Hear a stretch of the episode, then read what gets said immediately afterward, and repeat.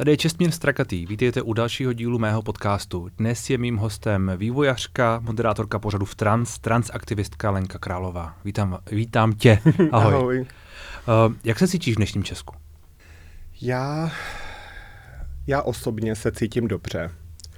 A vždycky, když se mě lidi ptají, jak se translidem žije, jako v naší zemi, říkám, to se prostě na to se nedá jednoduše odpovědět, protože strašně záleží na celý řadě faktorů.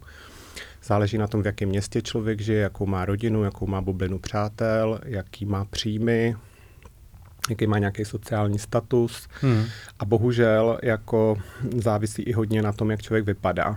Jo, že jakoby trans lidi, na kterých to není poznat, tak mají většinou jako o dost lepší život. A já jsem v tomhle, použiju to slovo privilegovaná, um, já se mám dobře já hmm. osobně. A na tom všem, co jsi zmínila, záleží, ať už jde o to, kde člověk pracuje, kde člověk žije, jak, jak vypadá, což je něco, co, s čím asi člověk musí nějak pracovat, ale třeba i na příjmu? A na sociálním postavení? Eh, no, jakoby rozhodně, jo, hmm. protože já třeba, nevím, pracuji jako softwarová vývojářka, dělám v americké firmě, mám se prostě dobře. Já, když jsem třeba hledala práci, tak já jsem si jenom otevřela účet na LinkedInu a v ten moment jsem měla 15 nabídek ještě ten večer. Eh, vlastně mi to umožňuje to, že můžu kdekoliv na světě si i hned najít práci a tak a ty firmy mají zájem o mě. Hmm. Jo, a... Nezá, nezáleží na tom, eh, hmm. na tom pozlátku, o kterém se budeme trochu bavit tady. Přesně, takže jakoby v tomhle tom to opravdu dělá velký rozdíl. Hmm. A já třeba v práci zažívám naprostý respekt, byť žiju v zemi a to tady ano, mm, tomu se asi dostaneme, žiju v zemi, kde aniž bych si nechala uh, uříznout jako živou zdravou část těla, tak si nemůžu svobodně změnit jméno. Hmm.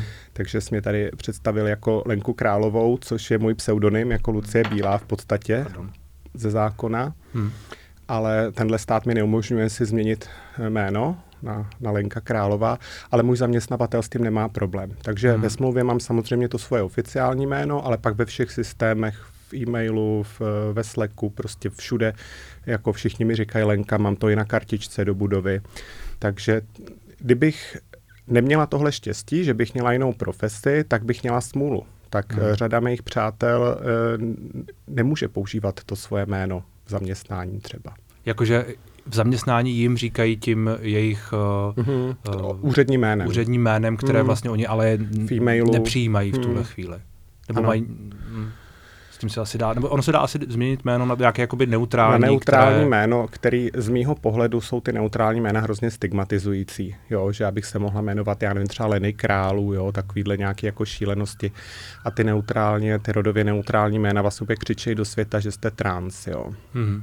Takže mám uh, zkušenosti ze svého okolí, že když si lidi napsali to svoje, že si změnili jméno na to neutrální a posílali životopis tím jménem, takže jim firmy neodpovídaly. Jakmile si na to napsali jméno, který sice jakoby nebylo uh, jejich úřední, ale znělo jakoby v uvozovkách normálně, tak najednou ty odpovědi dostávali.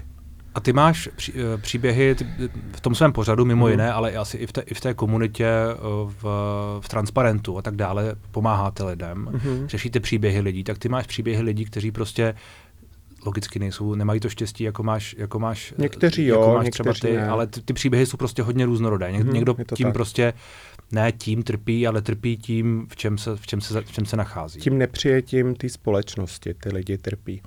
A e, vlastně, jak já jsem se k tomu dostala, tady k natáčení těchto rozhovorů v tranzu, bylo, že jsem si uvědomila, že lidi z té většinové společnosti úplně jinak reagují, když nějakého trans člověka poznají osobně že vidí, že to je člověk jako každý jiný, který akorát má nějakou jako komplikaci navíc životní, jako kterou si nevybral, s kterou musí nějak jako zápasit, ale jinak, že to jsou fakt lidi jako všichni ostatní, žijou úplně obyčejný životy, mají úplně obyčejný zaměstnání.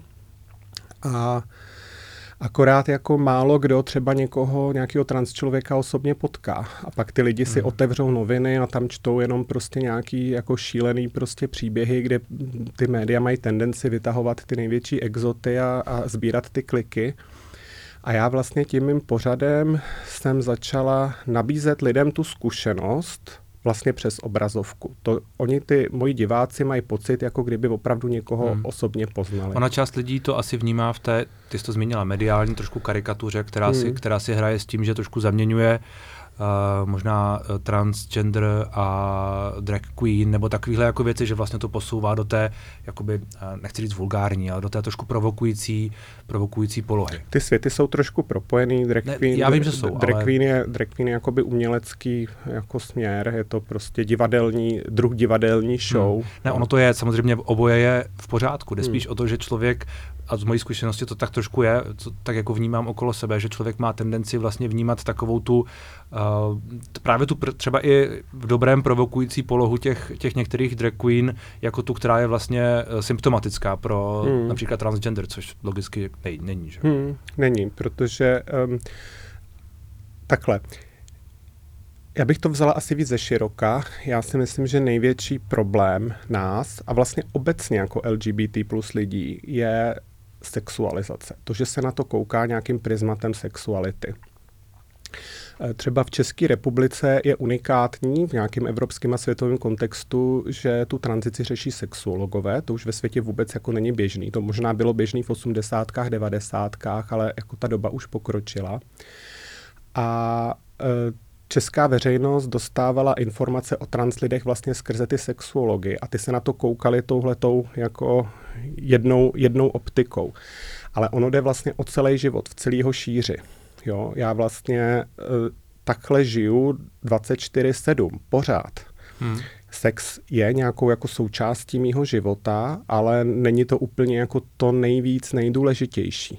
Hmm. Jako, jako nás všech. Jako nás všech, jo. Říkám, týden, uh, jsem ta vývojářka, tak mám takový příměry, jako že, nevím, týden má 10 tisíc minut, jo, zhruba. Něco málo přes. A jako ať si každý řekne, kolik jako z 10 tisíc minut týdně jako tráví nějakou intimní aktivitou. Jo. Někdo víc, někdo mí, někdo nula. je to prostě různě důležitý, ale není to to jako primární, o co jde hmm. a skrze co bychom se na ty lidi měli dívat. A to samý vlastně tohle ten tohle stejný se dá přesunout i obecně třeba na gay a lesby. Jo? Když je prostě gay pár, tak to nejsou jako dva chlapy, co spolu mají sex. Jak, jakože je potřeba předtím ochránit děti, aby náhodou jako se nekoukali na ty oplzlosti, ale jako gay pár jsou dva lidi, kteří třeba spolu sdílejí domácnost, jezdí spolu na dovolenou, sdílejí spolu finance, sdílejí spolu radost, humor, úplně jako život v celé svojí šíři, do který hmm. samozřejmě jako to, co dělají v posteli, do toho taky nějak patří, ale není to to nejdůležitější. Když se prostě dva gejové držej za ruce a dají si pusu, není v tom žádný rozdíl, když to sami udělá heteropár. Není to něco, co je prostě jako nějakým způsobem obscénní nebo oplzlý. Hmm. Hmm. Uh, ty jsi zmínila, že to vlastně řeší sexuologové uh-huh. v Česku, ale ono jich, ono jich zároveň není moc, je to tak? Není jich moc. Eh, těch, co to řeší, je tak kolem deseti a těch, co hmm. já bych jako s klidným srdcem doporučila, jsou tři, z čehož jeden z nich teď má nějakýho svého, jakoby vychovává si nástupce, takže jsou asi čtyři. Takže... Ty bys doporučila čtyři, protože ti, jejich přístup je podle tebe mm-hmm. uh, správný. Respektující. A, respektující. Mm. A ty ostatní jsou jací? Tam je to takový jako složitý. Eh, tady se hodně třeba omínila ten příběh eh, profesora Weisse, který je, mm, on dostával vlastně v těch médiích ten největší prostor, jo. Ale oni opravdu vás vyšetřují jako metodama, metodama té sexuologie. To znamená, já, abych to jenom jako uvedla do nějakého kontextu, jo. Já jsem dospělý člověk a jako dospěla jsem tady k tomu poznání a potřebovala jsem hormony, protože prostě jsem chtěla změnit svůj vzhled a svůj život a ty hormony mi k tomu strašně moc pomáhají. Já ty hormony budu brát do svého těla, ale v Česku musím mít prostě na sexuologické vyšetření a tam popisovat nejintimnější detaily svého pohlavního života. Musím tam prostě vysvětlovat, jestli se otírám nebo zasouvám, jaký, na co myslím, když masturbuju, kdy jsem začala masturbovat. Úplně jako šílený otázky, které fakt jako se točí jenom kolem toho sexu. Jo.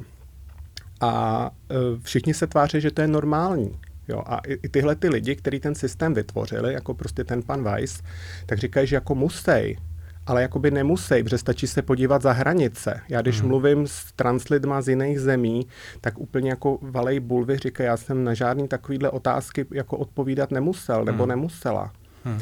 A, a, a v každé zemi je to jako úplně jiný. Jo. A, tě, třeba... a čím to je, že to tady je takhle? Uh, No, to je velmi jako zajímavá otázka. Je, je, je historická věc? Je to... je to určitě historická věc a určitě je to nějak jako, jsou to nějaké mocenské struktury v podstatě. Oni dokázali si jakoby vytvořit ten systém, ze kterého, hele, eh, třeba eh, když jdu k tomu Vajsovi, tady na tenhle ten pohovor, já tomu mu ráda říkám oplzlý výslech, protože mi to přijde jakoby adekvátnější eh, popis situace, než eh, Eh, než jako sexuologické vyšetření, tak tenhle oplzlý výslech, když jsem se potom podívala do svého přehledu VZP, tak za ten výslech a za vyhodnocení testů si naúčtoval 4800 jako zdravotní pojišťovně, takže pro ně to je opravdu jako lukrativní biznis, který si prostě rozjeli a oni nemají nad sebou žádnou kontrolu, protože mm, my jsme malá komunita lidí, je to vlastně jenom jako marginální i pro tu třeba zdravotní pojišťovnu, je to úplně jako marginální. Hmm. A oni nad sebou nemají žádného šéfa. Hmm. Hmm. To prostě takhle, oni ten systém takhle vytvořili a on tady prostě takhle funguje. A ty musíš k němu? Ty nemůžeš k někomu jinému? Um, můž, no je to takhle, je to jako složitější. Um, um, teď už můžeš jsou už, uh, už existují tady alternativy a já to právě lidem radím, ať uh, vyhledávají spíš ty alternativy. A ono to funguje tak, že ty vlastně, když chceš tu tranzici započíst, tak jdeš do ordinace sexuologa a ten tě pošle na vyšetření ke klinickému psychologovi. Takže vlastně mm. ten Weiss je klinický psycholog, ke kterému se chodí na tyhle ty posudky. Chápu. Ale třeba tady vlastně, já nevím, doktorka Fivková, která byla tady do, donedávna taková jako hlavní mediální tvář těch sexuologů, tak posílala pouze k němu. Takže jako lidi měli pocit třeba, že nemají na výběr, ale mají. V dnešní mm. době už mají a těch, říkám, těch sexuologů, kam se dá jít, který já bych mohla doporučit, jsou tři. A já, já vím, že ty jsi ještě mluvila i o tom, a, a slyšel jsem to v jiném rozhovoru, že to vyšetření taky může být ještě horší, že může být takové to, mm. které měří tvoje, tvoje reakce na nějaké podněty. Já bych k tomu Vajsovi ještě řekla asi tolik, že já jsem tam šla a měla jsem těsně před čtyřicítkou. A já jsem sebevědomý člověk, já s tím mám problém. Já jsem říkala, tady mu něco prostě odříkám, jo, ať už to mám za sebou, v pohodě, mě to je v celku jedno. Ale on dává tyhle stejné otázky třeba 15 letým lidem. Jo, hmm. a to mi přijde hodně přes čáru a těch lidí, kteří z toho jeho vyšetření byli opravdu jako silně traumatizovaní. Těch příběhů jsem, když jsem dala výzvu, ať mě lidi posílají, tak jsem pozbírala desítky. A to prostě není v pořádku. Jo? Ty vlastně jdeš za lékařem ve chvíli, kdy seš v nějaký nejtěžší životní situaci, kdy vůbec jako přijmout to sami v sobě je strašně těžký. Teď vyjednat si to s tím okolím je strašně těžký. Naráží všude na problémy. K tomu, aby si mohl žít autenticky svůj život, tak eh, neskutečný jako na neskutečný potíže narážíš. A pak tam jdeš teda k tomu odborníkovi za tu pomoc a vlastně tam máš pocit, že mu taky musíš jako něco dokazovat. Že to je jako hmm. ty lidi tam chodí úplně jako nervózní jako k maturitě se sevřeným žaludkem a teď ti dává takovýhle prostě výslechy i jako lidem, kteří nejsou jako zletilí. Hmm. Což no, je jako ale... šílený, si myslím. A hlavně jakoby k čemu? Jo, oni no, no, mají jako argument, to, oni mají argument, to je, to je, to je důležité a tahle ta uh, výtka stoprocentně musí zaznít, protože stoprocentně uh, si ji pomyslí mm-hmm, spousta lidí, nevím jestli každý, ale, ale spousta lidí, kteří to potenciálně uvidí, protože to je součást přece té celé diskuze. Proč? protože aby někdo neudělal chybu, chybu. aby se hmm. špatně nerozhodl, aby nepodlehl nějakému a, a možná, mi, možná mi namítneš, že takhle to vlastně neprobíhá, ale tak to v médiích občas je i prezentováno, že někdo může podléhnout nějakému tlaku, přece jenom ta, to období těch, zvlášť asi mm-hmm. před těma 40 je to přece jenom trošku jiného, protože ty vlastně celý život máš od, na to, abys o tom přemýšlela v kontextu a tak dále. Na druhou stranu v těch 15 tlak sociálních médií, tlak eh, společnosti, tlak všeho může vést k tomu, že člověk prostě tu chybu, nebo ne chybu, já nevím, jestli se tomu dá říct chyba, prostě udělá rozhodnutí, kterého by pak třeba mohl litovat. Stává se to. Ehm, ne, nejsou na to moc jako výzkumy, jak je to rozšířený um, jev. Říká se, že něco kolem 1-2% případů se může stát, že si to ty lidi potom později rozmyslí. A já třeba osobně znám trans lidí stovky řádově a těch případů, že si to někdo rozmyslel a ty tranzice zalitoval, znám sedm hmm. ze svého okolí. Což tak jako odpovídá řádově ty, tomu číslu, co jsem řekla před chvílí. Zajímavý na tom je, že všichni z těchto sedmi byli, eh, chodili k Fivkový a byli přes to na tom pohovoru u Vajse, takže to je jenom takový jako důkaz toho, že um, i tenhle ten jakoby sexuologický pohovor nic jako nezaručuje. Hmm. A teď bych strašně ráda tuhle tu jakoby diskuzi oddělila na dvě věci. Jsou nezletilí lidi a jsou zletilí lidi. Jo? Já se domnívám, že pokud uh, je člověk zletilej, svéprávnej, už mu bylo 18, má mít právo si nějakým způsobem rozhodovat o svém těle. Jakákoliv žena v téhle zemi může vysázet bankovky na stůl a jít si zvětšit, zmenšit prsa, je to úplně jedno. Nemusí nikomu vysvětlovat detaily svého sexuálního života. E, myslím si, že u dospělých lidí by opravdu mělo stačit podepsat nějaký prostě papír, uh, informovaný souhlas, kde by prostě byly vyjmenovaný ty rizika a vlastně chodit k endokrinologům, protože to je to, co potřebuju. Pokud uh, se rozhodnu pro tu hormonální terapii, potřebuju, aby mě kontroloval pravidelně endokrinolog, uh, protože to je nějakým způsobem jako riskantní pro to tělo. Jsou třeba země na světě, kam stačí zajít do lékárny a jedinou otázku, na kterou se tě zeptají, je, jestli budeš platit kartou nebo hotově. Hmm. A nikdo se tě nic neptá. Ty stejné hormony, které beru, si prostě normálně můžu koupit. To taky jako asi není ideální, protože si myslím, že tu endokrinologii by lidi měli hlídat, ale jsou třeba země, kam stačí zajít k tomu endokrinologovi. Říct dobrý den, prostě e, přišel jsem nebo přišla jsem na to, že mám prostě jinou genderovou identitu, potřebuju hormony a jsem tady a endokrinolog udělá ty vyšetření. Jo? Hmm. Vlastně uh, ty lidi, kteří o té své identitě pochybují, tak buď jsou si jistí, že už na to nějakým způsobem dokázali sami přijít, což byl třeba můj případ, anebo nějak tápou. Pokud ty lidi tápou, tak potřebují především nějaký psychoterapeuty, který by je měli tou cestou provést a pomoct jim se v sobě zorientovat. A v okamžiku, kdy ty lidi vědí, tak vlastně potřebují endokrinologa nebo někteří chirurga, podle toho, jestli se rozhodnou pro nějaké chirurgické zákroky. Účel té tranzice je prostě dospět do stavu spokojenosti. Jako aby to, to má učinit lidi, aby byli šťastnější. Každý k tomu potřebuje něco jiného. A teď jsem mluvila o těch dospělých mm. lidech. A u těch nezletilých je to strašně komplikovaný. A jakoby rozumím těm argumentům jakoby z obou stran. E, já jsem sama byla dítě, měla jsem tyhle ty pocity intenzivní už v době, kdy mi bylo kolem devíti let. Jo. Hmm. Tajně jsem se převlíkala do mámy šatů, e, pročítala jsem si časopis Burda, fantazírovala jsem si o tom, sbírala jsem nějaký obrázky princezen a neměla jsem informace vůbec žádný. Nevěděla jsem, co se se mnou děje, byla jsem zmatená a jenom jsem byla přesvědčena o tom, že to nesmím nikomu říct a držet to v tajnosti. Takže jako mám pochopení, že když eh, se to včas podchytí, a třeba se nastoupí na nějakou hormonální terapii těsně před tou pubertou, tak to těm lidem může zachránit důstojný dospívání a život. Hmm. Já třeba jeden příklad pro všechny. Uh, youtuberka Nikki Jaggers, nebo Jäger, teď nevím přesně, jak se to čte, uh, je teda z, z Holandska původem. A ona se vyautovala světu ve chvíli, kdy byla třetí nejsledovanější make-up youtuberka na světě. Měla 3 miliony sledujících a někdo to, na to přišel. O, jakože ona tehdy přiznala, nebo přiznala, oznámila, že je Oznámila, že trans. je trans, protože to nikdo nevěděl, ale někdo ji začal vydírat. Někdo na to přišel a dostala nějaký výhružný maily, že to na ní prozradí, tak ona se rozhodla, že to prostě tomu světu řekne.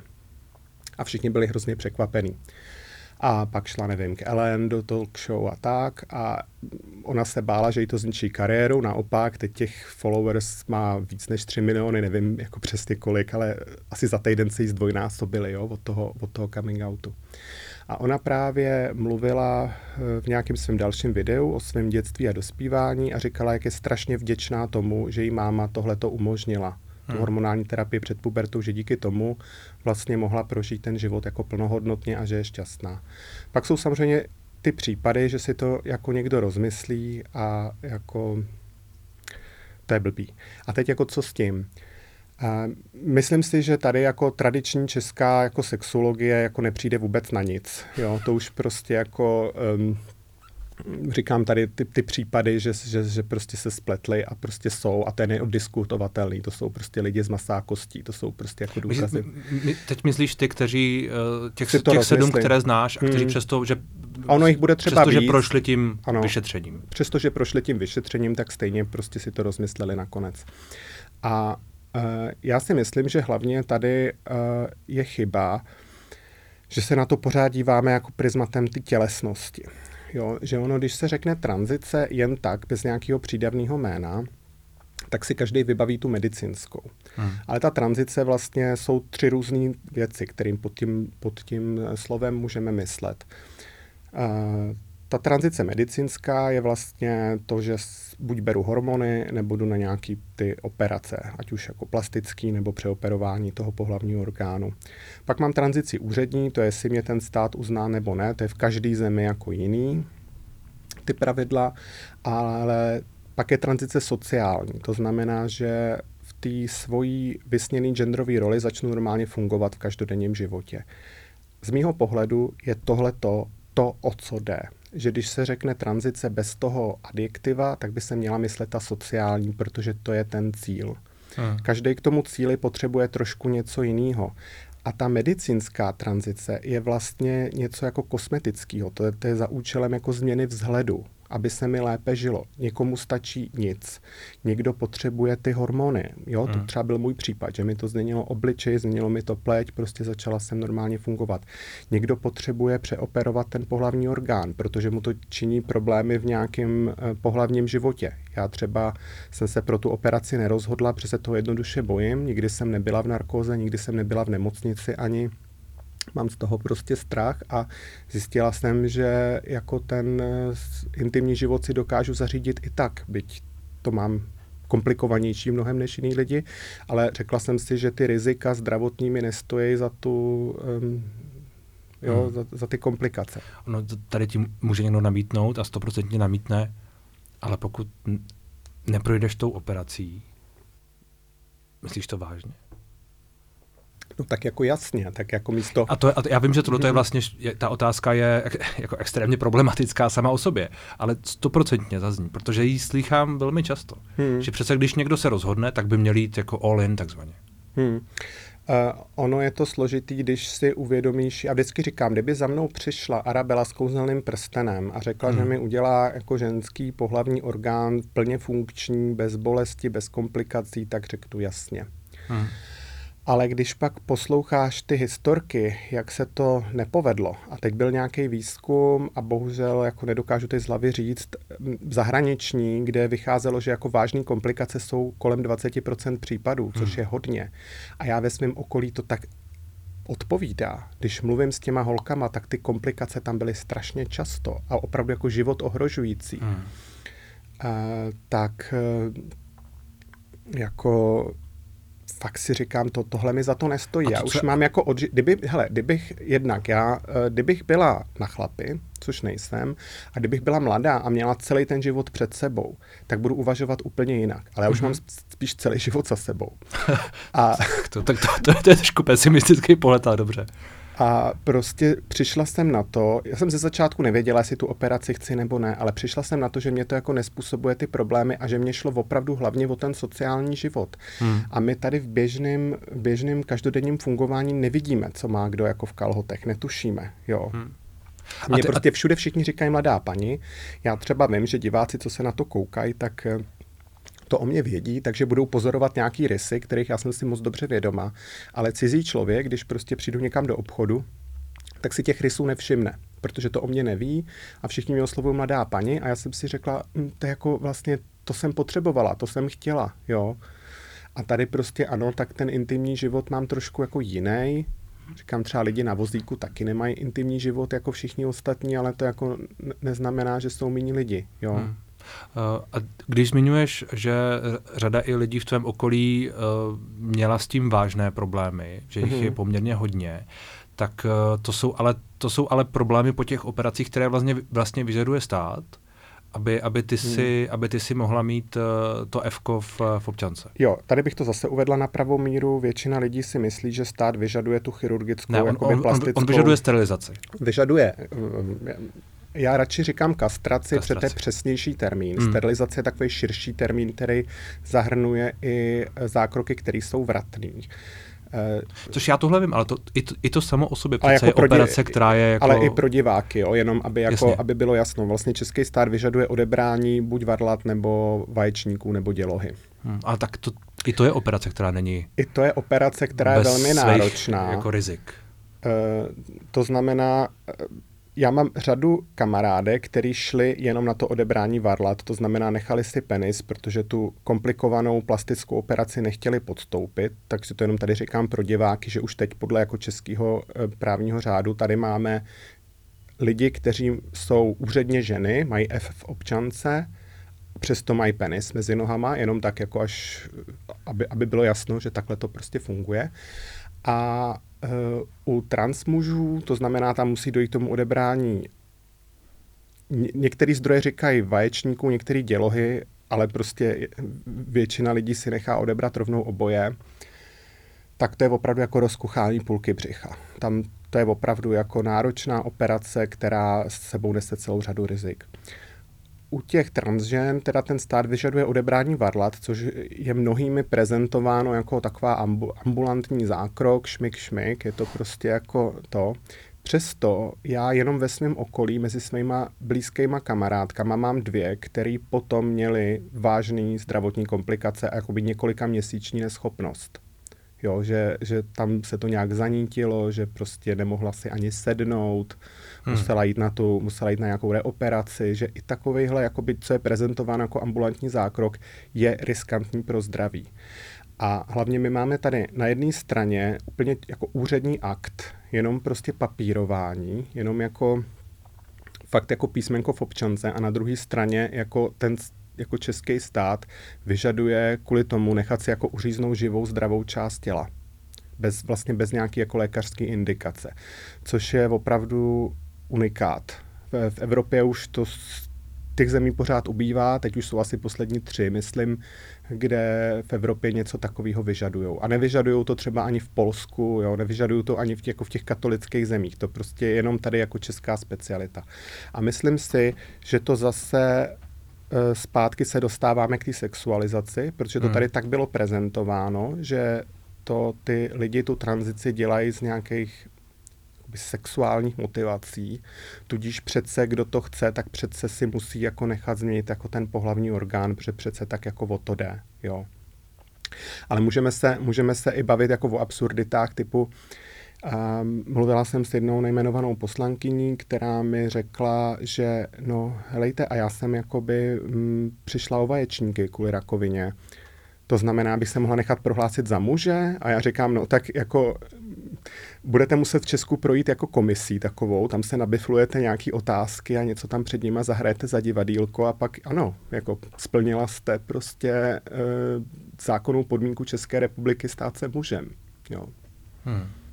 Tvůj osobní příběh. Ty jsi, ty jsi zmínila, že už v devíti letech si, nebo někdy, když jsi byla hmm. prostě dítě, tak si cítila něco. Uh, jak se ti tehdy s tím žilo? No, já jsem měla pocit...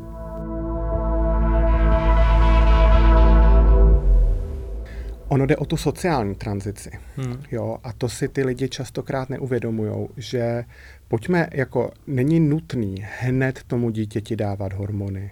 Operaci vůbec, to prostě je až od 18. Mě napadá, teď máš uh, desetiletého syna. Mm-hmm. A třeba bys neměla syna? Neměla bych syna. Vím, no. My kdybychom chtěli uzavřít registrované partnerství, tak nemůžeme. My pokud chceme náš, uh, náš svazek nějak zlegalizovat, tak my se musíme vzít. Transženy uh, dostávají hodně zpráv a různých takových jako uh, sexualizovaných zpráv, řekněme, hmm. od mužů. Hmm. Že to je něco, jakoby, co je, řekněme, trošku king možná, nebo pro někoho může být. Je prostě um, obrovská spousta mužů, který um, jako toužej po ženě s penisem. Do jste měli důležité eh, je, jak třeba je vnímané téma trans ve sportu. Transženy ve sportu je téma na další hodinový podcast. Ano. Um, nicméně děkuji, že jste jako vytáh. E, I musím říct, že té oblast, kde i moje nějak názory procházely nějakým vývojem tam i zpátky.